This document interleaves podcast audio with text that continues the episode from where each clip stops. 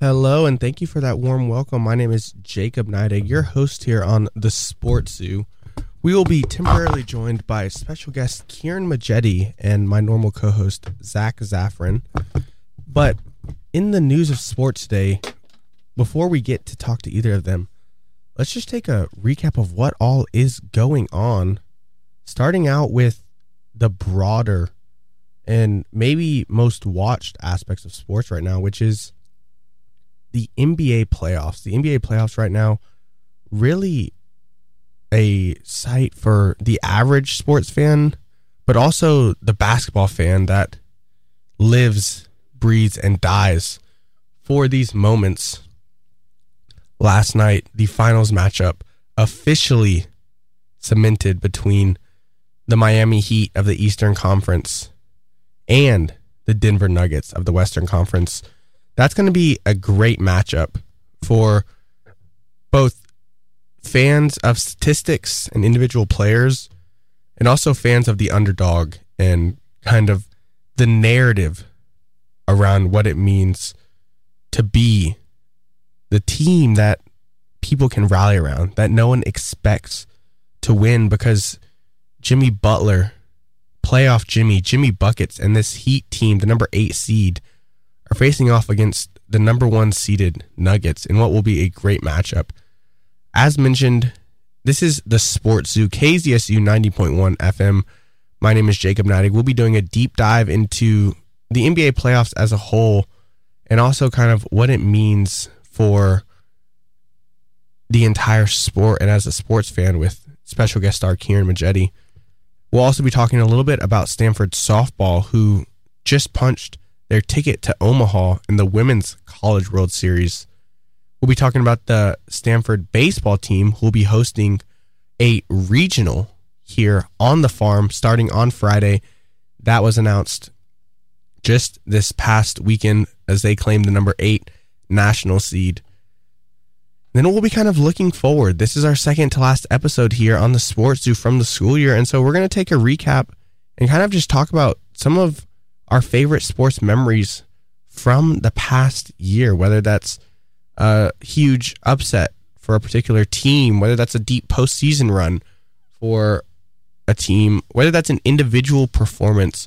We're going to be jumping into every single moment from this past year that really sparked Zach Kieran and I's interest in sports as a whole. And undoubtedly, that will really show you kind of what brings various sports fans into the realm of sports on the farm because the average Stanford student, folks, is so busy.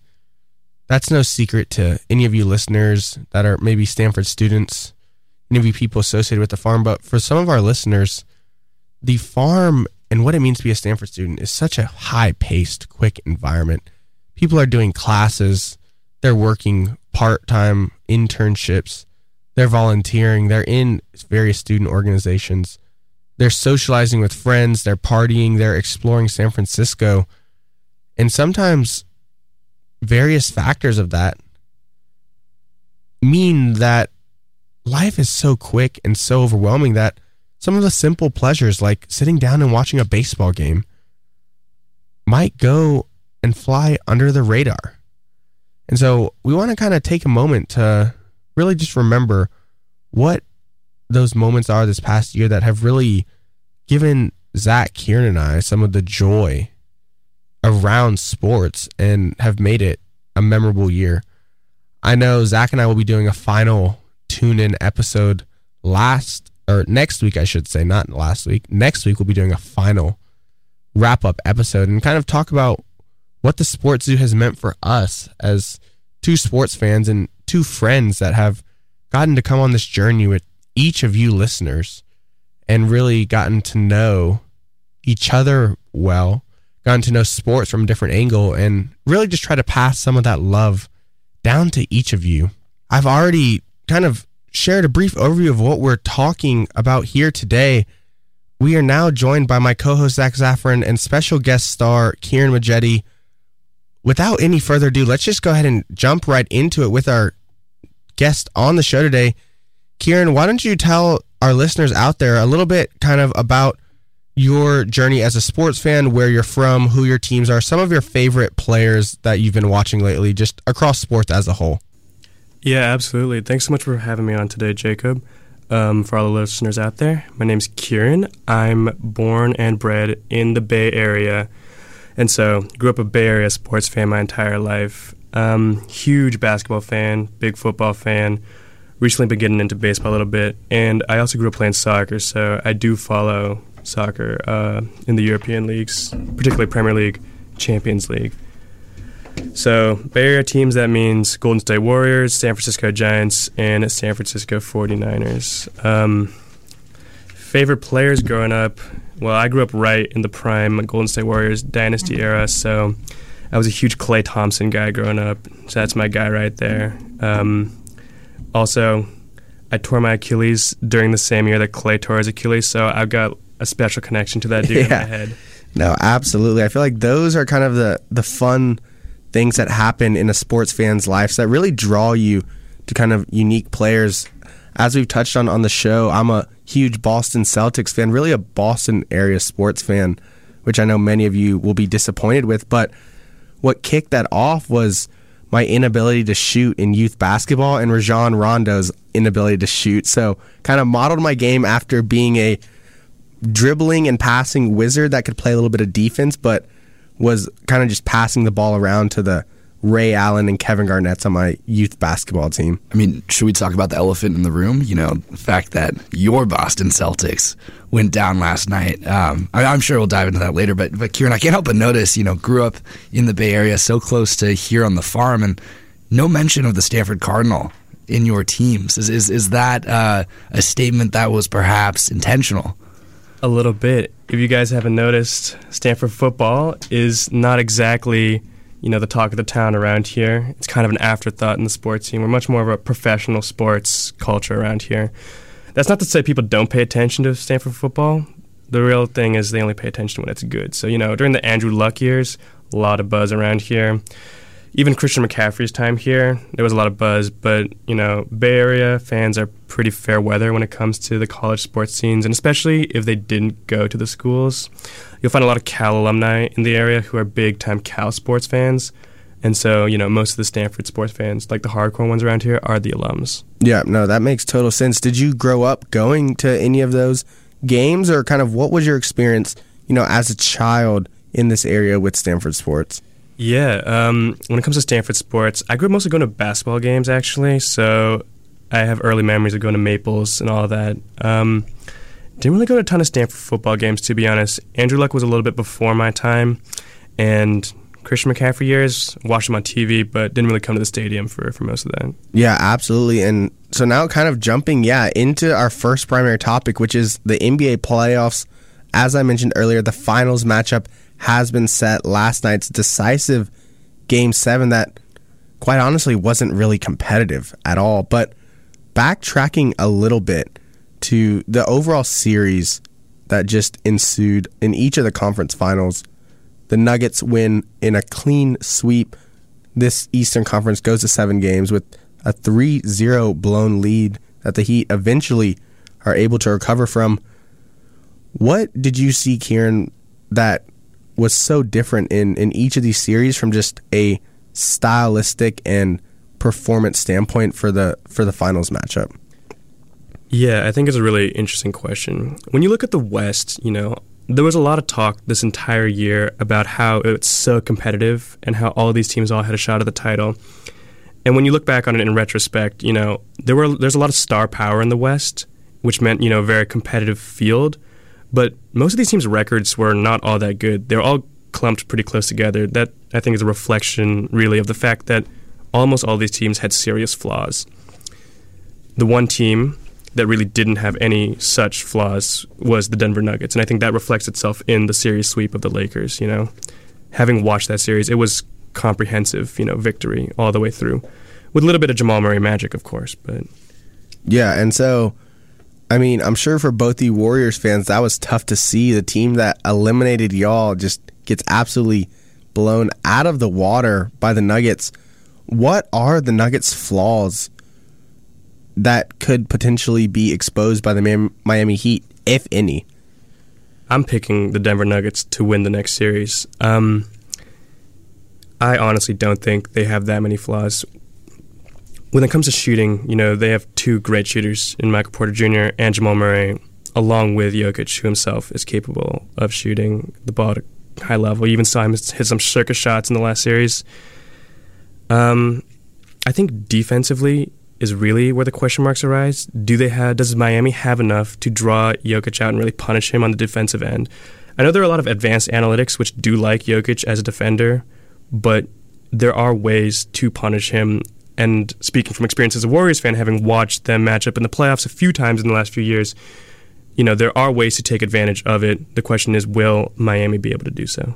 Yeah, Zach, and, and what do you think about that? Absolutely, I think it's a matchup thing. Um, looking at obviously Jokic being the firepower. I mean, honestly, I, I would argue Jamal Murray is their guy, especially when it comes postseason time. Uh, Jacob knows better than anyone else. I'm the biggest Jokic hater out there. Um, I don't think he's cut out for the playoffs. So obviously working against them. But a guy like Jamal Murray shows up when it matters most. And um, I think the Heat in Jimmy Butler, he's just such a defensive stud. Even though he gets it done on the offensive end, he's a guy that could step up in that moment. Uh, the two things that I'm looking at are number one, just kind of the timing of the series. Three days removed from a seven game treacherous series for the Heat is tough. But would I be crazy to say it's almost in their favor? The Nuggets have not seen the court in so long. The, the thing about the playoffs is it's it's you're in the flow, and that's why these late postseason games get so good, and they've been completely taken out of that like cyclical nature. Um, I don't know if we're going to see a Nuggets team in top form because they haven't been on the court in so long. Whereas the Heat, you know, they're ready to jump back on this. They're fired up. They've been through the most emotional parts of their postseason. And I think that they're just absolutely ready to pounce on this matchup. The other thing I'm looking at is that Jokic matchup. Probably have Bam Adebayo guarding him, who is a more dynamic defender at the center position, big man position than almost anyone you can find in the entire league. I think that that could be the Jokic stopper that no one else has been able to provide. Um, people thought it'd be Anthony Davis. I'm also not an Anthony Davis believer, um, and I think he definitely has a shortcoming, especially in the postseason. But Bam Adebayo going to keep Jokic on his toes defensively, and also going to really prove to be maybe a, a stick up his, you know, um, throughout the series. Absolutely, and that is such an interesting kind of emotional aspect of these playoffs. I mean, the Heat lose the play-in game and at that, everyone had basically counted them out. And yet they come all the way back to the Eastern Conference Finals. Then they're up 3 0, and, and people were getting ready to say it was going to be a sweep in both conferences. And then they blow a three game lead, and a game seven is forced. What do you think went through kind of the Heat's journey in game in this past series, and kind of what did their game seven performance show y'all about their locker room kind of presence and their ability to bounce back from the way they lost game six and then put on such a dominant performance in game seven?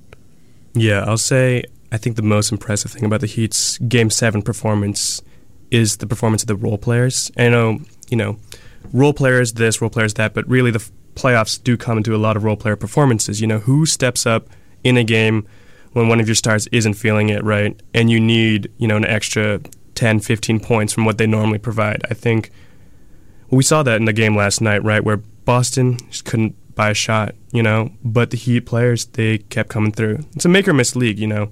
If those shots fall in for Boston, who knows how this game turns out and how the finals matchup looks. But we can only speak on what actually happened, and I think what reveals itself is that the Heat's role players were ready to step up when their when their name was called.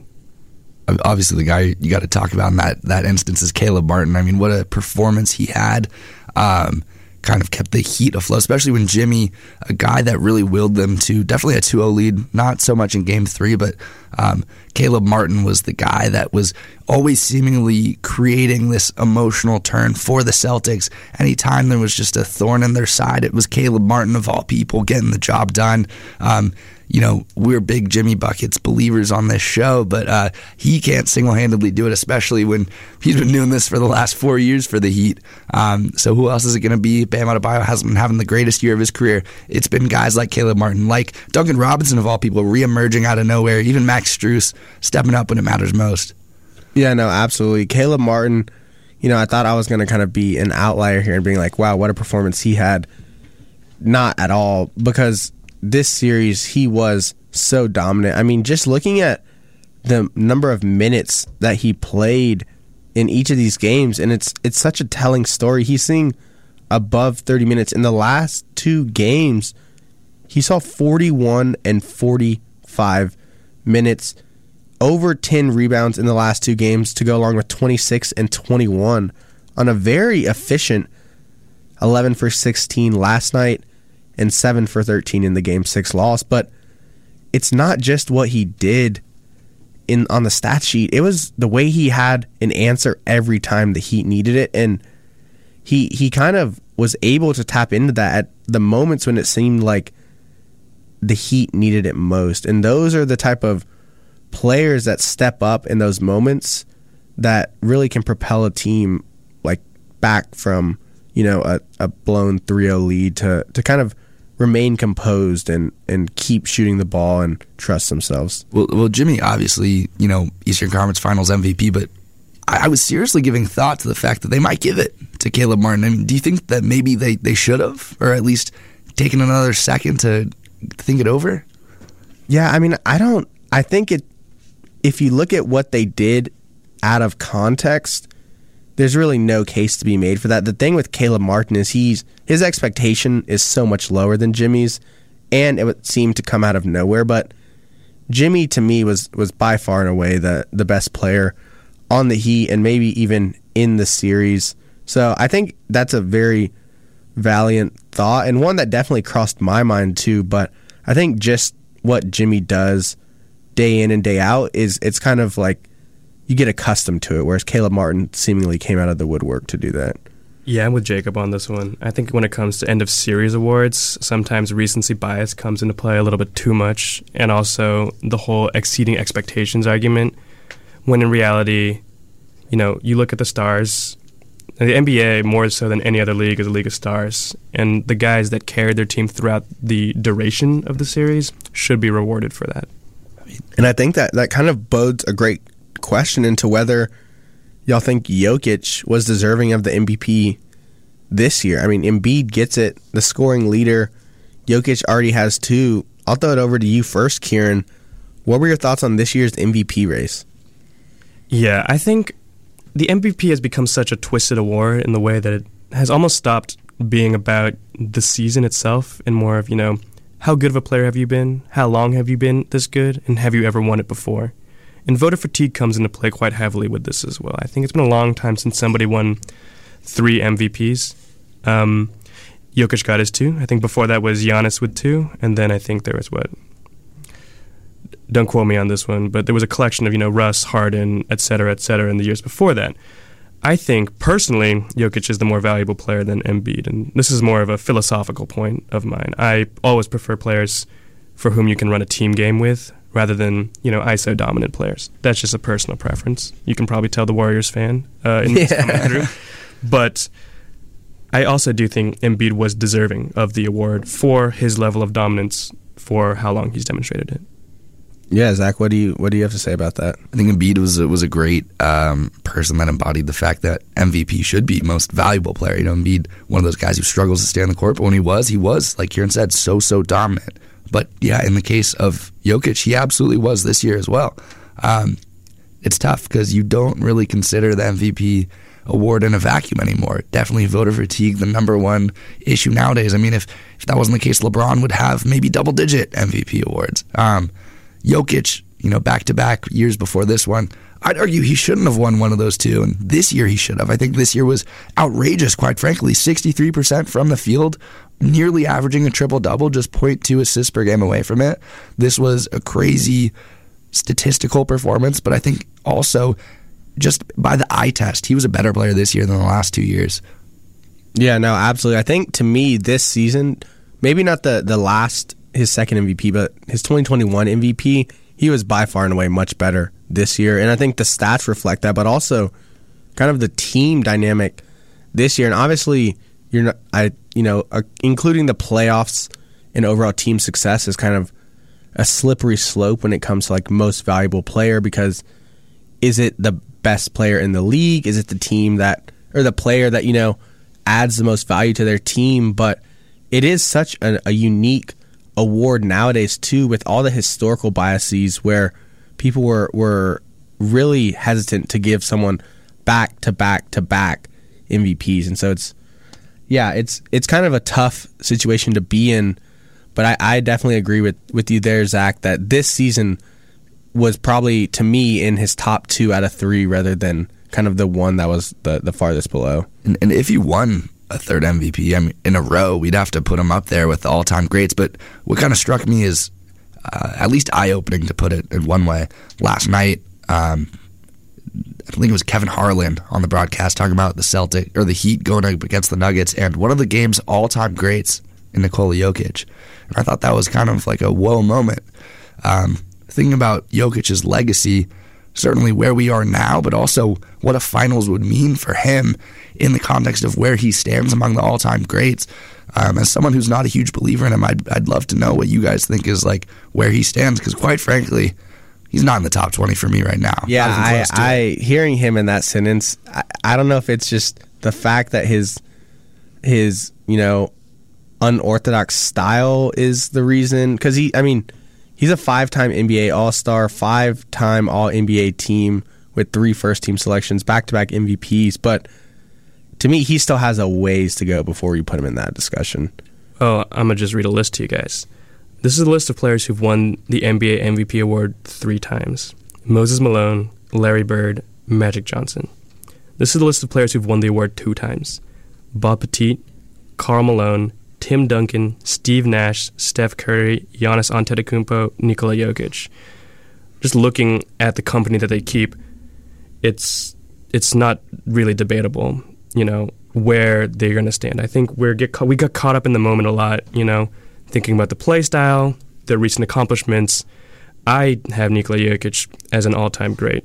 I think whether or not you want to debate top twenty, however that Mount Rushmore keeps expanding, you know, is, is up to the person themselves. But all time great is definitely a fair statement to make with regards to Jokic, I think.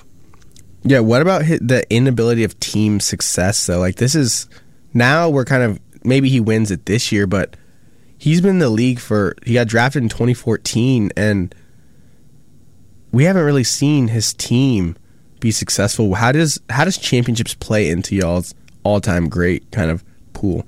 I, I think it's a huge factor. And honestly, I would like to have it be less of a factor than the media and the general public has it out to be. But basketball players, in the greatest of them all, are winners. You know, there's value to be a winner.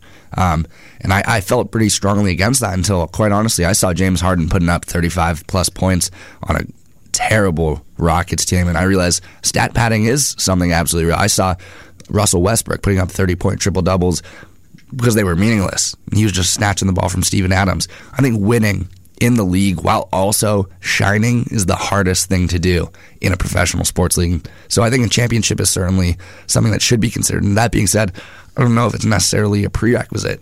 Um, on the other side of the court from Jokic is going to be Jimmy Butler. Um, I think he should be absolutely applauded and commended for what he's been able to do. I mean, four years with the Miami Heat, and they've been in the finals or in the Eastern Conference Finals three times.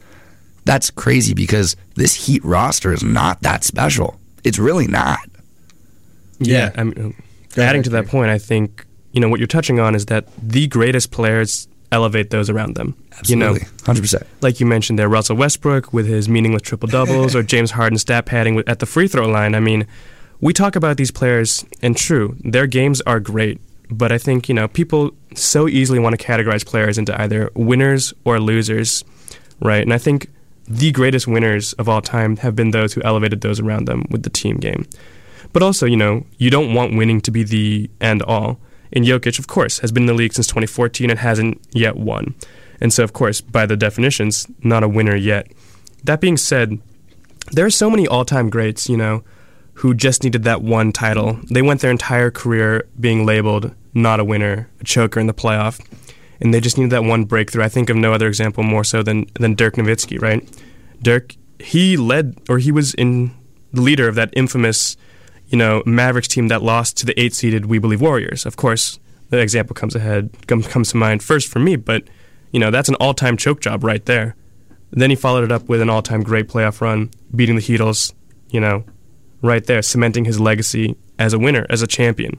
It just takes that one moment, and all of a sudden, everyone starts talking about a player differently. Yeah, no, that is actually a great example. I, I, uh, it'll be interesting to see what happens. I think more so than Jokic, though, Jimmy is kind of in that position, in, in resembling Dirk Nowitzki, where they're kind of at the end of their careers. They're with a cast of, not to be rude to Caleb Martin and Bam Adebayo or JJ Barea and some of those guys on on the Mavericks team, but kind of scrappy guys that just put together a run in the postseason and then beat some really good teams. But I think Jimmy has more to gain from a championship now just because of where he's at in his career. And I think his notoriety is, is much more on the rise as a result of this playoff run than really anyone else in the league, um, including Jokic. Absolutely. I'm all about the narrative, and, I think a Jimmy Butler title would be huge, and I'd love to see it. Um, but to like touch up on your point, Kieran, I think context is key, certainly, and that's why it's so tough because so much weight is placed on these championships. But, you know, there's guys out there like even Dame Lillard, who certainly hasn't come close in recent years, but early in his career was was willing those trailblazers pretty far. Um, another thing is being the best versus being the greatest. I think that's something that isn't talked about enough because like you said, you know, you have Harden and Westbrook who are really good guys, but aren't don't elevate those around them. They're phenomenally, they're phenomenal players. They're gifted. They're talented. They're quite frankly among the best players of all time.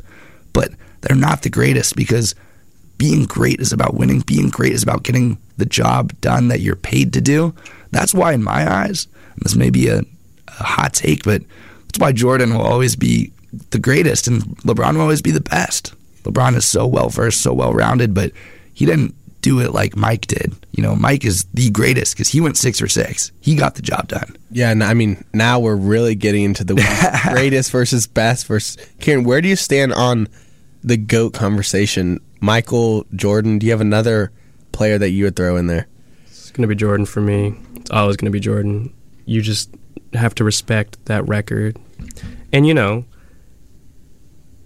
there's no changing what happened with that, right? You can't go back and you argue that if things had fallen differently, if he didn't hit XYZ shot, right? Game six, the flu game, if he missed that shot and they lost, or if Steve Kerr missed his famous shot, they would have lost, you know? It totally changed everything. It comes down to those singular moments, which at the time, you know, if we are there in 1990, 1991, you can debate, oh, I mean, Jordan, you know, he came so close to losing it a few times, but he didn't. Therefore, he remains the greatest, you know? There's so much I think, you know, you got to just take things with so much context. You know, looking in retrospect, it becomes so difficult to argue against that. Yeah.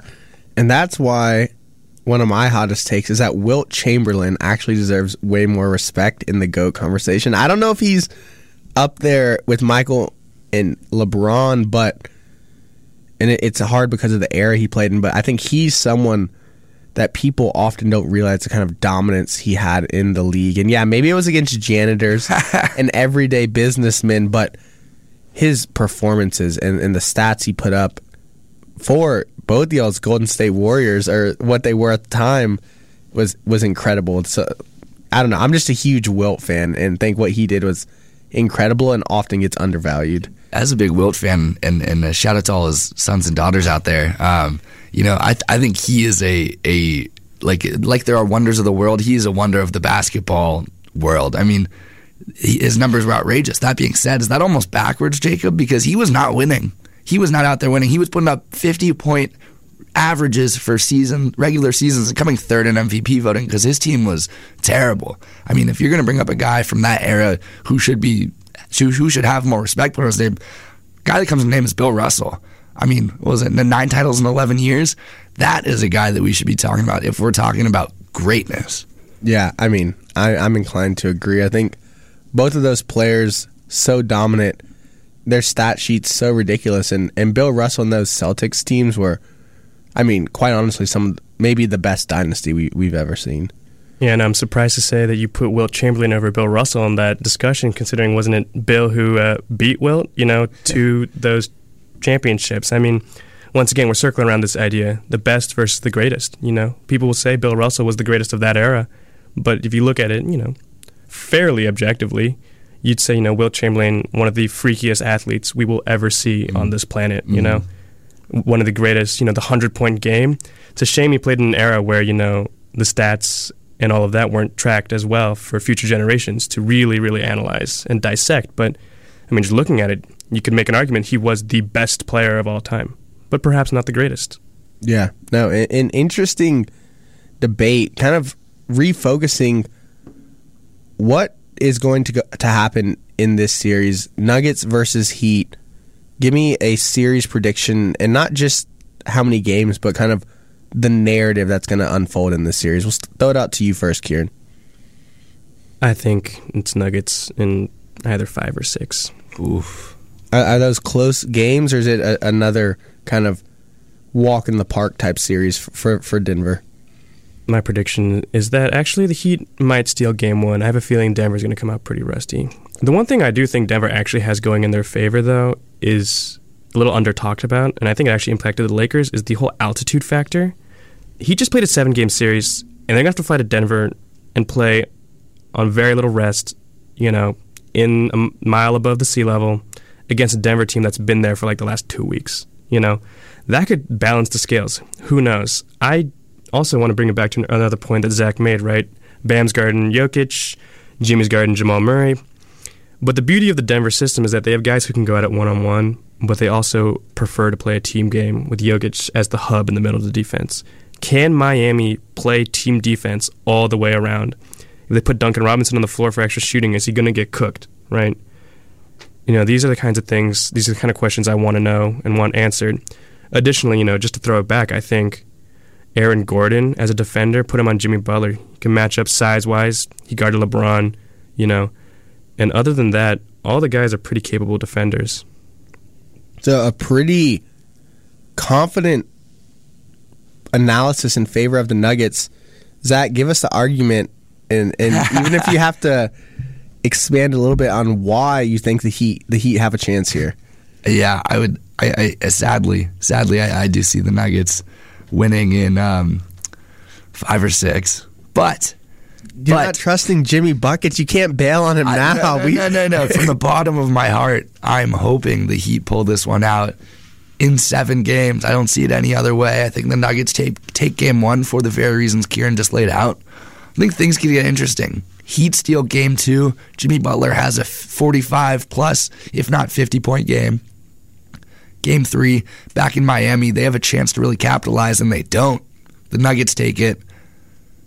Then I think the Nuggets tape game four. I think this is going to be a series in which like the Heat get some falsified confidence, and the Nuggets just reclaim it right out of their hands. To be quite honest. Yeah, no, I, I think that is definitely a storyline. I think could very easily unfold. I, I personally am a huge believer in the rest. I hadn't even thought about the altitude, quite honestly. But I think game one, we'll see whether there's any rust. But this Nuggets team hasn't played. Though it'll be over a week that they'll have rested. I think that is a is a huge factor. I think the last game they played was in the May 21st or 22nd. They're not going to kick tip off in for another day or two here. So I think early in the se- the series will definitely skew towards the Nuggets Nuggets, sorry, but I think what happens in the games in Miami will really dictate dictate the series because if the Heat can win at home, then I think this series is definitely one they could somehow find a way to steal. I mean, shoot, we saw what happened in the Boston series. The Heat won two, three in Boston. They only won one in Miami. Um, a game which Jimmy Butler did not even play all that well. Um, it will be interesting to see whether or not home court advantage is something that has strong importance in this series. Yeah. Um, one last note just on my Wilt Chamberlain. Just got the statistician in. He averaged 50.4 points per game in his one of his seasons over 80 games. He played in 80 of 82 games and averaged 50. That's absolutely ridiculous. That's my final argument in favor of Put some more respect on Wilt Chamberlain's name, folks. I bet no one was putting respect on him back then. He, uh, Oscar Robertson won, or was it Oscar? I think Bill Russell won MVP that year, and Oscar Robertson averaged a triple double that year. Also, didn't even win it. Yeah, fair enough. Fair enough. kind of jumping ship now to Stanford softball and Stanford baseball, two sports that we have talked about quite extensively in recent weeks, and we're going to keep that up because they keep winning and keep inching closer closer to their goals of postseason glory. Let's start with the softball team who arrived in Oklahoma City today. We did a preview of the Supers last week and kind of what could be expected in their matchup. Zach, why don't you just let our fans know that maybe aren't as in tune with ad? We hear a little coughing in the background. All three of us kind of going through a little spring sickness right here, maybe even summer sickness, some would call it. But Zach, why don't you give our listeners who maybe didn't have a chance over the weekend to tune in just a quick recap of the scores before we jump into a recap, a full recap, and uh, OKC preview. Well, um, last time we previewed this a week ago, Cardinal were headed to Durham, North Carolina to play number five Duke, a matchup that we thought would be intriguing, but we felt pretty confident the Cardinal would take care of business, and that they did. Starting off with a 3 1 victory in their first game out. I mean, Caitlin Lamb had a two run double late in the game. It was the fifth inning. So that one just kind of sent them over the edge, took game one. And then in game two, I mean, there was really no contest. It was a four run fifth inning to do the team justice, but they, they won that one 7 to 2. Um, five for nine with runners in scoring position. I mean, this is a team that takes advantage of every advantage that they have. Anytime that they have any leverage, they're going to pounce on that opportunity. And so now they find themselves against the number one team in the nation, Oklahoma, a team that is 56 and 1, a team that we know is scary historically out of this world good, and a team that both Jake and I said were the one team we were scared for the Stanford Cardinal team to face. Yeah, I mean, they just broke the record for longest winning streak in NCAA softball history. But before we preview that, I think we this team just deserves a little bit more to talk about the appreciation of their series against Duke and, and kind of some of the performances that do that because they traveled across the country, rallied in game one, and then dominated in game two. And I think we've talked about it a lot, but NiJaree Canady, what a performance she had in this super regional. Game one continued on what has been a phenomenal season for the freshman. She went seven innings, gave up one run, which was earned, struck out nine, four total hits. They didn't even need anyone else in that series or in that game. And again, it only takes a few runs to win games, and Stanford was able to push across three, which which proved to be decisive in that game one. Jumping into game two, which of course a lot more dominant, but similar story. Stanford pitching gets it done. Vawter starts, goes four innings.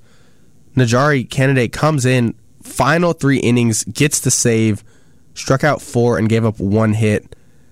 Other than the pitching staff, you kind of mentioned some of the the key hits in game one. Zach, did y'all see any players that either surprised y'all or had really good days in the play or made a nice sliding play? Zach, I'll throw it over to you first, and then Kieran, you can you can follow up. It really was an, an all around effort. You had six different people register RBIs in that game too. It, it, that's the beauty of this Stanford offense is that it's not just one person that you can kind of key in on and you know eliminate. Six different people stepping up and batting people in. That that's a scary offense to face. I guess just by virtue of talking about RBIs, shout out to Danny Hayes for being the only multi RBI hitter, and she did it when it mattered most in that big inning that they had down there at the bottom of the fifth. When right before that, I mean, clinging on to a three-one lead with three innings to play, you really don't know any what could happen. You don't know, but stepping up when it matters most, all around depth. Uh, I just think it's the entire batting order, top to bottom, that you got to shout out, especially for a team that is doing something so historic. First time Stanford has hosted the NCAA regionals, I believe, at home. First time that they're in the College World Series in quite a few years. First time they've pieced together a 40 win season in 11 years. Um, again, an all around effort. Yeah. Over to you, Kieran. Anyone that, that really caught your eye? Yeah, I was gonna say Taylor G. She threw someone out at home from center field. So that's a big arm right there. I mean, excellent defense. They're gonna need that definitely if they are to beat Oklahoma in the final. She also had two hits in game two. I think just looking at the box score and just trying to understand like how this team could beat Oklahoma, it's got to be all teamwork. You know, everybody has to contribute on the offensive side, and then you're going to just need to make one or two excellent defensive plays throughout the game. Yeah, I mean, I love the Taylor G. Gindlesperger right there, the graduate fifth year playing in the outfield. She was absolutely excellent. That throw out at home proved to be so pivotal, pivotal. But this is something that is really right up what she's done. The Stanford career leader in triples, looking back since 2020, when she really started earning that full time role, she's batted 402, 333, 341, and this year is at a 340 clip. She's been absolutely dominant. And, you know, as a whole, this is kind of a team that can get it done at any position. Another person for me that really comes to mind is Danny Hayes, the sophomore from Pennsylvania. She had a huge hit in one of the games that ended up proving to be the deciding factor, ended up driving two in that really clinched the game for Stanford and put on a performance that I think many people wouldn't have seen given that she hasn't really played all that much. She had 15 starts last year, but this year only has a handful of games, many of which are pinch hitting performances, comes in against Duke and does literally just that with the two with the single up the middle that that came into in, in that fifth inning that proved to be so decisive in Durham game two. And so now with a matchup impending with the already two time defending NCAA champions, how do you think they bode? I mean, just to look at their matchup in the most recent sense, um, I believe that Oklahoma has won the last three meetings, and, then it was not close. It was a 10 1 victory in just six innings um, on neutral site, too. So it's not like they were in front of their loud home crowd. Um, do the Cardinal stand a chance? I'd love to think that they do, especially with this Cinderella like run, just in the greater scheme of things. Um, is the, is an upset impending by any chance? I mean, I think there are some reasons to be optimistic. Um, I think the last time these two teams played, um, I believe February 10th, Mark Campbell Classic in Irvine, California, um, they won 10 to 1. What will give Stanford hope, though, is that the Sooners did not face NiJaree Canady or Alana Vawter in that game. I mean, the pitching matchups are really going to be key in this final. I actually think it's going to be, you know, very much defensively oriented. Yeah, I I think this Oklahoma team is one that you know is coming in so dominant, but they have shown an ability to kind of slip up at times in their super regional. It took them extra innings against Clemson to actually win. They had an eight to seven comeback win on Saturday, and so I think that is kind of a bit telling that that there are ways to challenge this team. I think the the key point to me is Stanford has to keep the ball in the park. These OU hitters are going to have the power to hit home runs. And it really does take one or two pitches against Oklahoma to completely change the game because they can put any given ball over the fence. And so I think that to me is going to be one of the key points is whether these Stanford pitchers can keep the ball down in the zone, create weak contact, and, whether Oklahoma is able to kind of use the power that has propelled them thus far.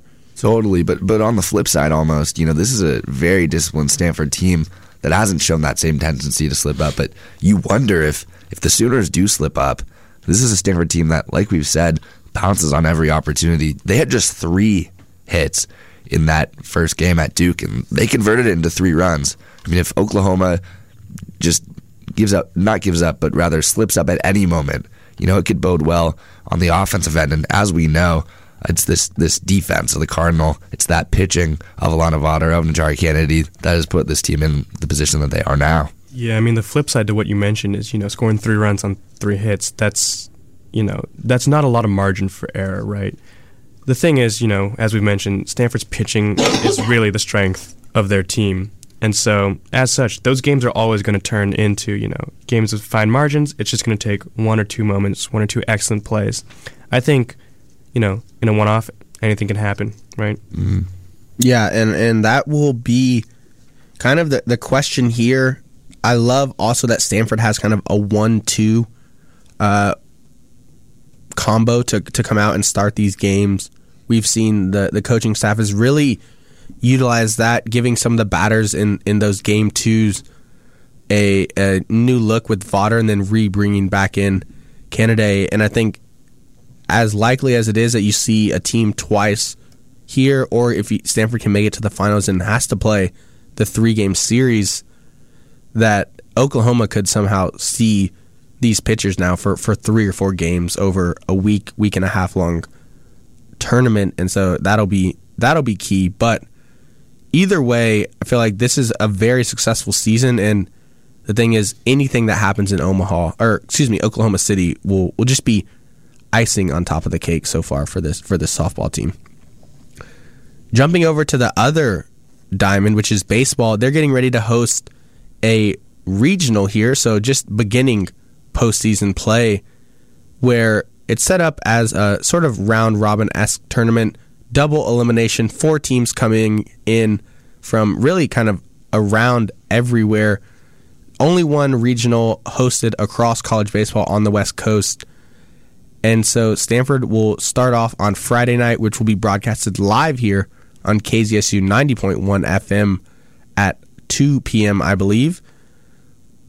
This team, though, was not very successful in the Pac 12 tournament.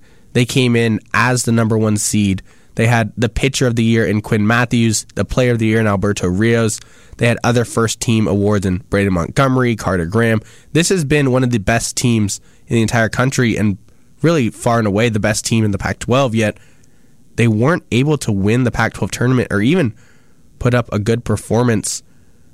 What happened in the Pac 12 tournament? I, I, I wish it wasn't complacency, but I think that's what it was. You know, this is a team that was maybe looking one too many games ahead of where they are.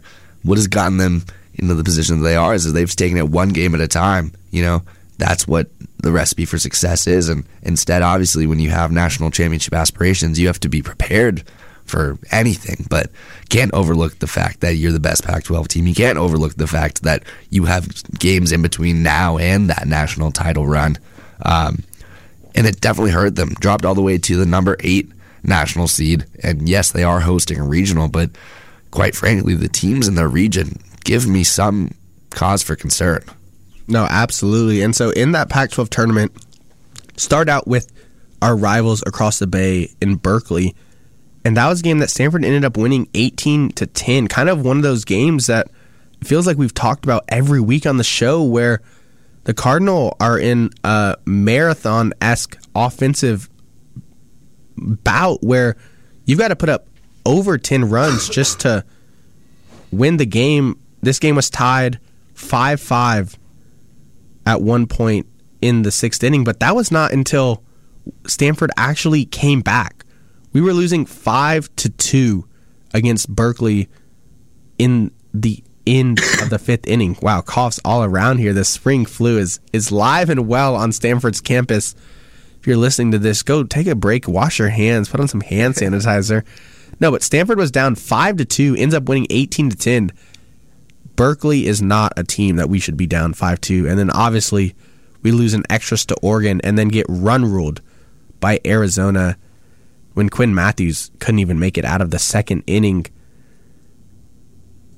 is there reason, before we jump into a preview of the regionals, from either of your perspectives, about whether kind of a, a less than optimal Pac 12 tournament performance is reason to be concerned? I'll throw it over to you, Kieran, about how kind of that Pac 12 tournament can kind of play into postseason uh, performances as a whole, or whether you think this team will be able to bounce back. Well, I mean, I think the most important thing is they got another opportunity, right? It's not the final word on their season. They have a chance to right the ship, to play how they really want to. I think, you know, in regionals, they're joined by what? Cal State Fullerton, San Jose State, and Texas A&M. I just think these are teams that they may not, you know, see as regularly during their, you know, Pac-12 season, right? It gives them something new to look forward to. Maybe gets rid of the fatigue and the complacency that Zach mentioned.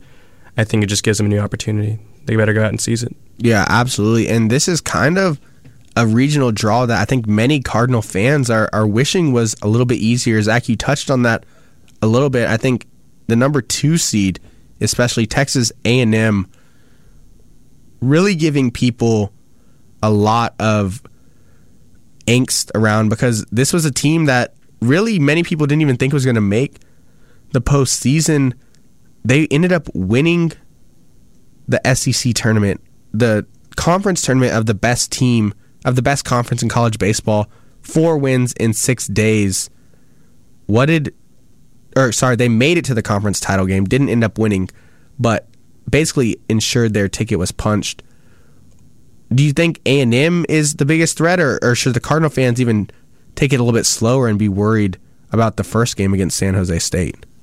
Uh, you know, like like I said, take it one game at a time. Really focus on San Jose State, but the fact that A and M was there at till the end in the SS, SEC tournament of all places, you know, all quarter long we've talked about the fact that the SEC is so so dominant in this baseball sphere, and in the playoffs, you know, this is something we touched up on during March Madness. I just think recency is huge how you're playing most recently, the the direction that you're headed is a telling factor of what's to come for you. And I think the fact that the Cardinal are not coming off the strongest Pac-12 performance could hurt them. I also think that there's a real chance for it to act as a wake-up call, for it to give them another reason to keep fighting. But other teams are also going to be fighting, and the fact that A and M came so close to the SEC title maybe is upset that they didn't win hardware there, so they want to win hardware elsewhere, but is also aware of how good they really can be. The fact that their ceiling is perhaps a lot higher than they initially thought could be scary for the Cardinal. And I think that really has been the story with A&M this whole year. You ask any fans down in College Station, the fact that they're not hosting a regional is really a surprise with, with this team. The fact that they're not even a national seed at all hosting a super regional also would have been a surprise because this team had some of the best expectations. They were predicted to be right up there with the likes of the other SEC programs that are hosting this weekend. And obviously, the expectations changed as their year kind of went up, down, and all over the place. But this is a team that has the potential to do that. I think before we even look farther than than this weekend, we've got to focus on making sure Stanford and some of those pitchers kind of settle in, especially Quinn Mathews, Pac-12 pitcher of the year.